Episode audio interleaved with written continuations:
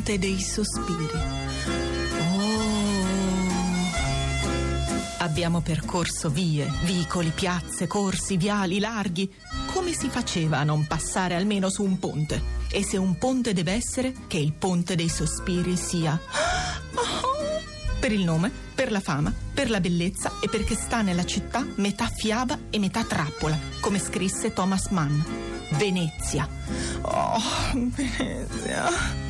A Venezia non ci sono vie o strade e nemmeno piazze o vicoli. A Venezia ci sono calli, campi e campielli. L'unica cosa che non cambia nome sono i ponti, con la particolarità che a Venezia i ponti sono più di 400.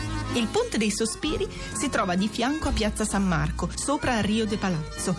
Ospita due corridoi sovrapposti e serviva da collegamento fra le prigioni vecchie nel Palazzo Ducale e le prigioni nuove. Ero a Venezia sul Ponte dei Sospiri, un palazzo da un lato, dall'altro una prigione. Vidi il suo profilo emergere dall'acqua, come al tocco della bacchetta di un mago. Scrive il poeta George Byron.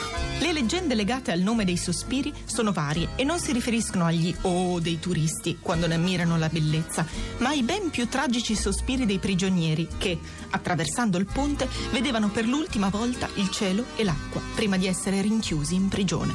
Ma visto che dall'interno del ponte la visuale è praticamente nulla, c'è chi sostiene che i sospiri si riferiscano semplicemente agli ultimi respiri dei condannati nel mondo libero, perché una volta in prigione la Repubblica dei Dogi non ti lasciava più tornare indietro. Una leggenda meno tragica cita invece Giacomo Casanova, che, prigioniero, riuscì a fuggire da Palazzo Ducale e non contento si servì dei suoi sotterranei per fare visita a una delle amanti.